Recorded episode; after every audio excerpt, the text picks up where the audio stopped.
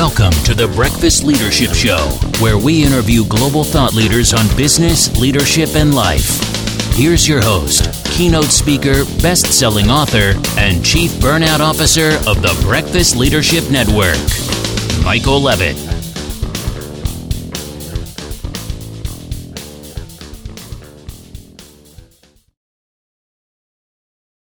Welcome back. I've got Mukul Shapari on the line. Mukul, how are you?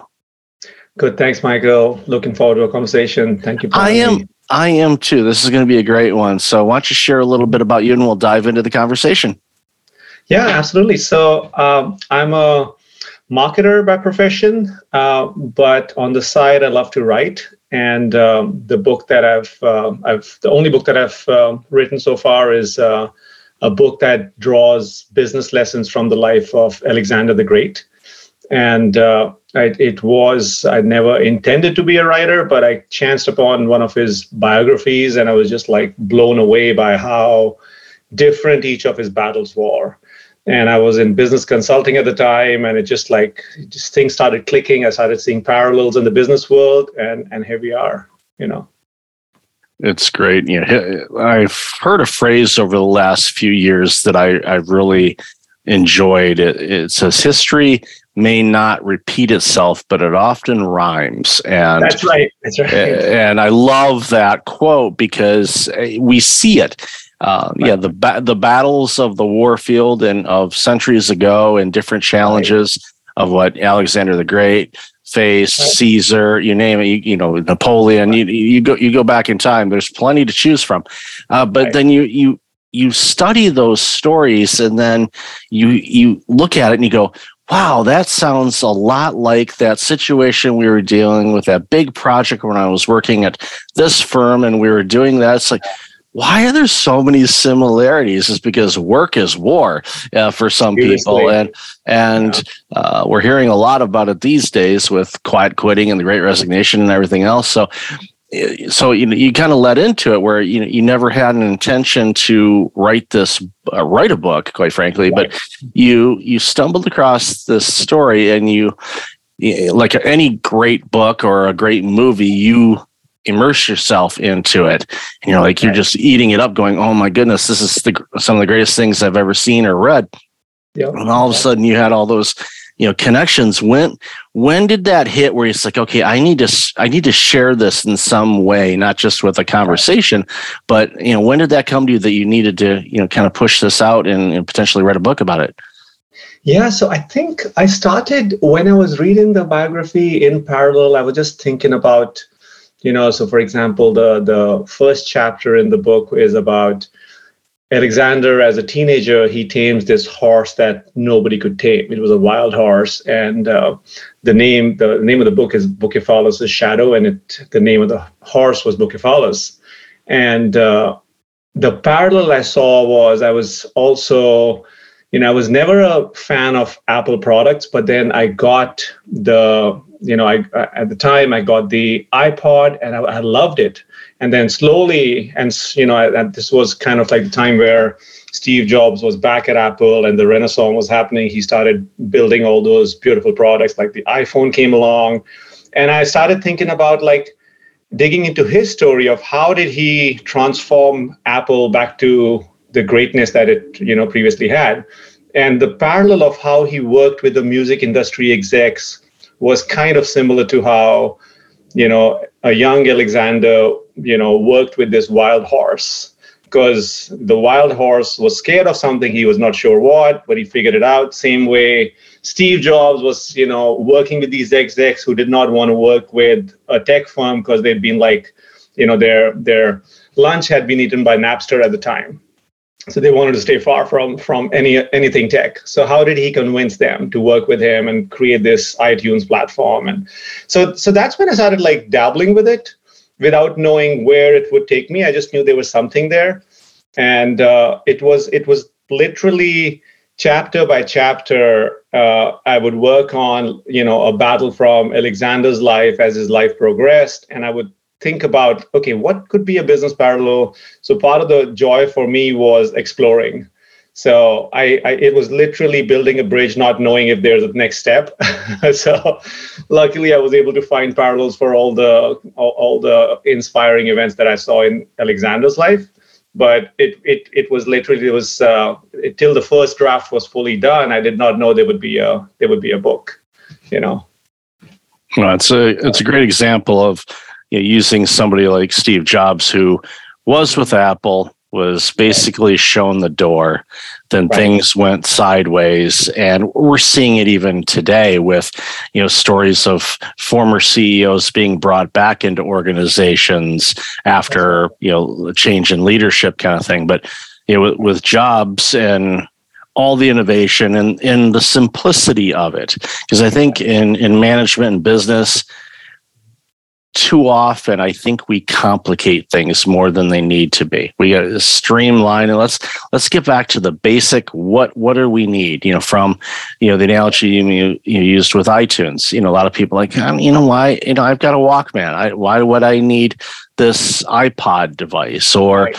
you know why right. why would why in the world would I give up my Nokia phone you know for an iPhone? Why why would I do that? And now you know it, it, the the number of devices and we've seen all the internet memes and all of that the number of devices that the smartphone has basically made extinct or replaced is astronomical. It's amazing. I mean we could be doing this conversation on a phone you know, That's easily, right. um, and yeah. without without any issues on it. So it's it's that innovation and and pushing the envelope and and, and peeling back doors and, and like you said, you know, building a bridge, but you don't know. Okay, can I put a next step? Is there anything underneath there that I can actually put the step, or is it just going to sink into the abyss? And right. all the greats, you know, Alexander the Great obviously is one of them they they took those steps and they built those steps even though they didn't know if those were there. And those are the people that we see in history are the ones that change history. That's right. That's right. And i think it's also relevant to the time because the the you know the the one incident that really got me inspired to write a book on Alexander was, you know, towards the end of his life. So I was reading this this book. It was I was flipping through, you know, this biography that I came across, and I was like, oh my god, because growing up in India, I had a, you know, the only story I knew of Alexander was when he fought the Indian king towards the end of his campaign and that too from the indian king's perspective. I didn't know how alexander won. I knew the how good the indian king was. So just reading how he won that battle when you know his horses would not even go into the battlefield because they were afraid of elephants. I did not know that. I was like oh my god. And then so all these things were like you know inspiring me. But then there was towards the end of his life there was they were he and his army were going through a desert and they were out of water and his entire uh, army they collected the water the few drops they had in a in a helmet and they presented it to him that you know here's the last bit of water you have it. He took that helmet and he upturned it. And he said i will share your fate. So that just blew me away because i was uh, you know at the time there was i think there was another i think it was around 2008 uh, that financial crisis was happening and people were getting laid off left, right, and center. I got laid off as well, but then the CEOs were making like a killing, even if you know the rest of the company was you know uh, getting slammed. So seeing this example of Alexander, I felt like it was true leadership, where he's like, "I will share your fate." He was not like, "You go to die, I will drink this water and I'll live for a few more days." He he he dumped that last bit of water, and I was like, wow. So that's when i felt like there is something here because there's the, you know the, the the battles that he won there was strategy but then it was true leadership that really inspires one you know? And that's why i love your podcast too. Like it's i love like it's breakfast leadership. It's like it's about leadership and you know i really love the the guest that you have on on, on the podcast so kudos to you Yeah, thank you very much. I appreciate that. And it reminds me of a leadership story. And I've shared this, I think, before. I don't know if I've done it on my show or not, but mm-hmm. I worked for an organization about a decade ago uh, prior to launching uh, my own business. And it was an organization that was having, you know, using that synergy of, of the desert. Uh, and, and, the organization was a national office uh, for uh, the whole country. And they were you know really struggling the basically the the institutes of the other areas in the country were really struggling and we were the national office and right. there was a distinct possibility some of those institutes were going to have to close down and file bankruptcy which would impact you know that region and just right. a whole domino effect type of situation so uh, what the organization did at national mm-hmm. office uh, because they were funding the national office. Uh, mm-hmm. we, as an executive team, you know, all the senior leadership took a 20%, mm-hmm. including the CEO, took oh, a, wow. It took a 20 to 25% pay cut across the oh board. That's that, amazing. That got the attention of the right. institutes right and they, because the right. funding the funding model that we had had was built by previous administration and it wasn't sustainable for the institutes and so long story short I remember this Saturday morning and early afternoon. We all went downtown. We were in a hotel, Courtyard by Marriott. Uh, mm-hmm. Marriott's not a sponsor, but I stay at Marriott a lot, so I'll throw them a bone. Uh, but uh, ultimately, we we all hammered out a new funding agreement mm-hmm. which in turn saved all those troublesome institutes. Mm-hmm. And within two years, um, the budget for the national office, because we cut our, you know, our funding budget too that they had right. to pay. Our, our funding budget, based on the percentages uh, that the institutes were making, we were making more at the national office than we did before. Wow! So we, wow! So, That's but, amazing. but That's that was amazing. one. That was one of those helmet moments where Right. As an organization, it's like, well, you know what? We can let these institutes die. We'll be smaller, but we'll be all right. No, we decided, okay, we're going to share in your pain. Now that we have your attention, let's let's get past the bickering. And there was a lot of infighting from previous right. challenges and all. That's like, no, let's let's get this thing sorted out. And we That's did. amazing. That's very rare because you know you don't hear that, right? So it's it, yeah that's that's super cool. I mean i may ping you offline to get more details on that. That's a really cool story. of so. course of course. Yeah so uh, for the book um, I, this is this is like asking who's your favorite kid. Uh, but is there is there a favorite section or chapter in your book that, that you've written that uh, really you're really thrilled with that you're like okay i'm really glad we get to tell this part of the story it's it's funny because i you know i i quiz my readers on that. I'm like, okay, so what was your favorite chapter? And you know, like it was it's surprising when the one of the longest chapters is like the third chapter where Alexander's father is assassinated and he's like still a teenager and he uh, all the Greek states are feuding and they're rebelling all over the place and he goes one by one and he just like you know keeps everybody together and he brings brings everybody together. That seems to be a favorite of like most of the readers that I like talk to. But for me, I think my uh, my favorite, if there has to be one, is uh, is the one about the Golden State Warriors because there is uh, it's a you know my one of my favorite teams, and I really love the the culture that they've built. And it's a chapter where I compare the culture in uh, Alexander's army with the culture of the Golden State Warriors. And uh, you know, there was a there was a quote by I forget who it was. I think it was uh, an executive at HBO. He said that you know, culture eats strategy for breakfast. So it's a relevant quote on the Breakfast Leadership uh, podcast. culture eats strategy for breakfast, and I think it's it's very true.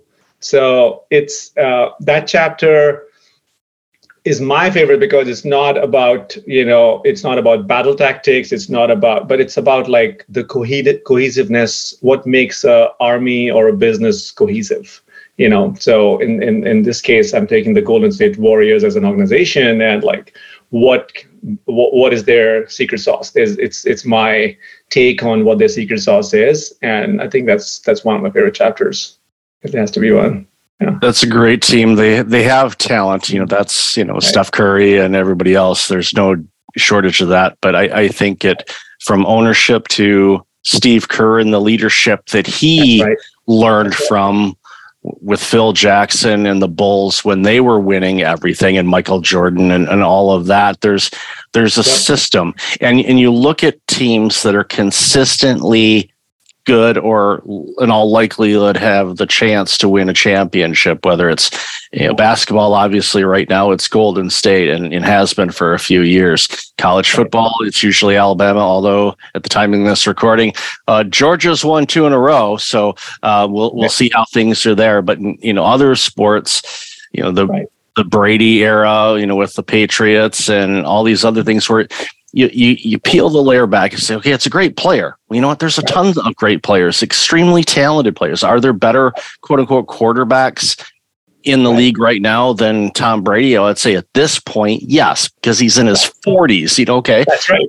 he's he's running out of fingers. Okay, to put rings. in. So, that's right. Um, but but at the end of the day, I, I, and I, you know, I love sports, but for me, it's always a okay. There's a system in place. There's a culture. There's a method to what they do, and that's why they win. Um, the Detroit Red Wings made the playoffs 25 straight years after being horrible in the 70s and early 80s because they installed a system. They had several different coaches, obviously turnstile of players, but they kept winning why? You know, it, it's because there's a method to what they do, the type of people they have. This is what we do here. This is how it works, clearly defined. And that's why you, you can see interchangeable parts and they still win. You know, the, the, Patriots would be a great example because Belichick and Brady, and you look mm-hmm. at all the Super Bowls that they won, you look at the first one they won, and then you look at the last one that they won together, and you look yep. at the teammates and who's the players on the team and it was pretty much a complete turnover of yeah. coaches and players other than Brady and Belichick. Right. But they still win. You're like, okay, what is there? That's why, you know, for someone like, you know, that's, and I think that's going to be an important chapter for me to review again, because yeah. again, I, I love, you know, someone like a Steve Kerr. I, I think mm-hmm. he's, he's an amazing human being, a great coach, human, you know, we've seen him in vulnerable moments, you know, with tragedies right. in the world and all of that. Right. But, but right. we've seen him shine. And, you know, I remember because I was in Chicago for a few of those years. So when the Bulls were winning everything, I got to watch him play. And it's oh like, my God, that's amazing. Yeah. So, so he, he, cool. yeah, he's, yeah. You know, and of course, everyone was focused on number 23. I, I right. justifiable. There's a statue outside of United Center of him, so right. I get it. And and and right. there's a you know there's a show a shoe that and actually you know the Jumpman logo that's on the NBA uniforms now. It's like yeah, it's it's that guy. I get it, but there's eh, Kerr was always that special person. It's like, yeah, he is a key component to this. And then, you know, when he, you know, took a, you know, took the job and became coach, and all of a sudden they start winning. And like, yeah, he he studied the, right. the greats. You know, he yeah he could he obviously can play basketball. There was no de- right. you know no debating that at all. But right. he studied leadership and people and how to get things that's to work together and all of that. And that's why they continue to be successful and will be uh, for 100%. quite some time. One hundred percent. I think like what he may not get credit for is the atmosphere he creates. You know, and I feel like it's it's funny you mentioned Belichick because uh, I, I, was a Boston native before I moved to California, and you know the the Boston uh, was you know um, the first time they got into the Super Bowl with Brady uh, under Belichick. I still remember the beginning of the game itself when the other team was announced all the players were announced one by one the superstar players came running in then the other players and the Patriots, they all came running in together. There was no individual announcement. And that contrast itself for me was like, wow, this team is special. You know, so it was like they were not, it, it did not, they were not highlighting the superstars first and then the, you know, the ones, the, the least paid players coming in later. They came in charging into the arena as a bunch with music blaring and whatever. I'm like, that's cool So and, and they won, right? So I feel like there is something there is something to there's an art to the whole uh, to the whole chemistry that's that cannot be defined. So yeah, and I think in organizations that are healthy, that that vibe exists. yeah right. there isn't there isn't. I mean, there's silos that just natural right. happens, but from a culture standpoint, those organizations that are strong, that grow and retain people, and they don't have to deal with quiet quitting or great resignations or anything like that. Right. It's because everybody feels like that they have a contribution to make, that they're heard, they're valued, and right. they get to create and be the best version of them in an environment.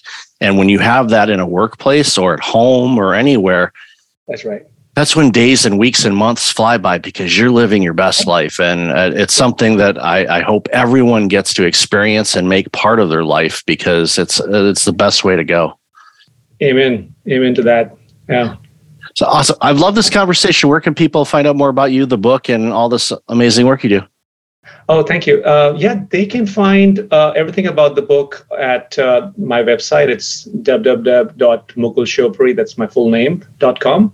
Uh, and then uh, the ebook is also on Amazon. They just need to search my name. Uh, and yeah, and they can connect with me on LinkedIn. would love to, you know, connect, talk, get their thoughts on this podcast, the book, and everything else. So thank you for thank you for having me. This is this has been awesome. Awesome. And I'll definitely have that information in the show notes. So thank you again for your time today. Congratulations again on the book and continued success in everything you do. Thank you, Michael. Thank you so much. Thanks for listening to the Breakfast Leadership Show, part of the Breakfast Leadership Network. Visit breakfastleadership.com for tips on empowering your business and your life.